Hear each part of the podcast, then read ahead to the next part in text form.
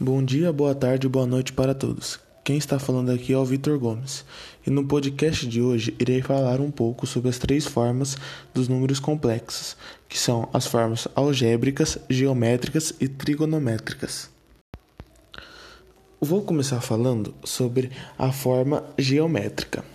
A forma geométrica ela é constituída através de um plano de forma semelhante ao plano cartesiano, com dois eixos perpendiculares que, por sua vez, são retas numéricas, e além disso, essas duas retas se encontram em suas origens. A diferença que existe entre esse plano e o plano cartesiano é somente a interpretação.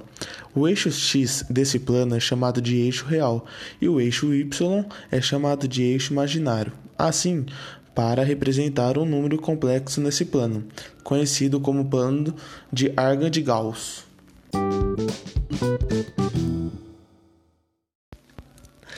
A forma algébrica ela pode ser escrita como z igual a x mais i y, com x sendo sua parte real e y a sua parte imaginária.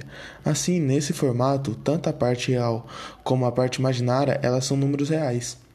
Um modo prático para identificação de como eles se qualificam como parte alguma coisa é se a parte multiplica ou não a unidade imaginária.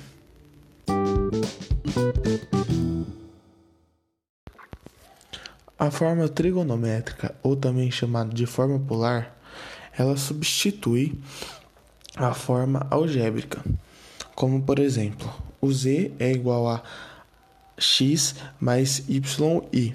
Na forma trigonométrica, ela ficaria z é igual a z vezes cosseno mais z vezes seno vezes i. Para deixarmos em melhor evidência esse, essa equação, podemos deixá-la da seguinte forma: z igual a z, abre parênteses, cosseno mais i seno, fecha parênteses. É, essa forma trigonométrica do número complexo. Então, se temos essa informação sobre o ângulo que o módulo do número complexo faz o eixo real, podemos encontrar qual é esse número.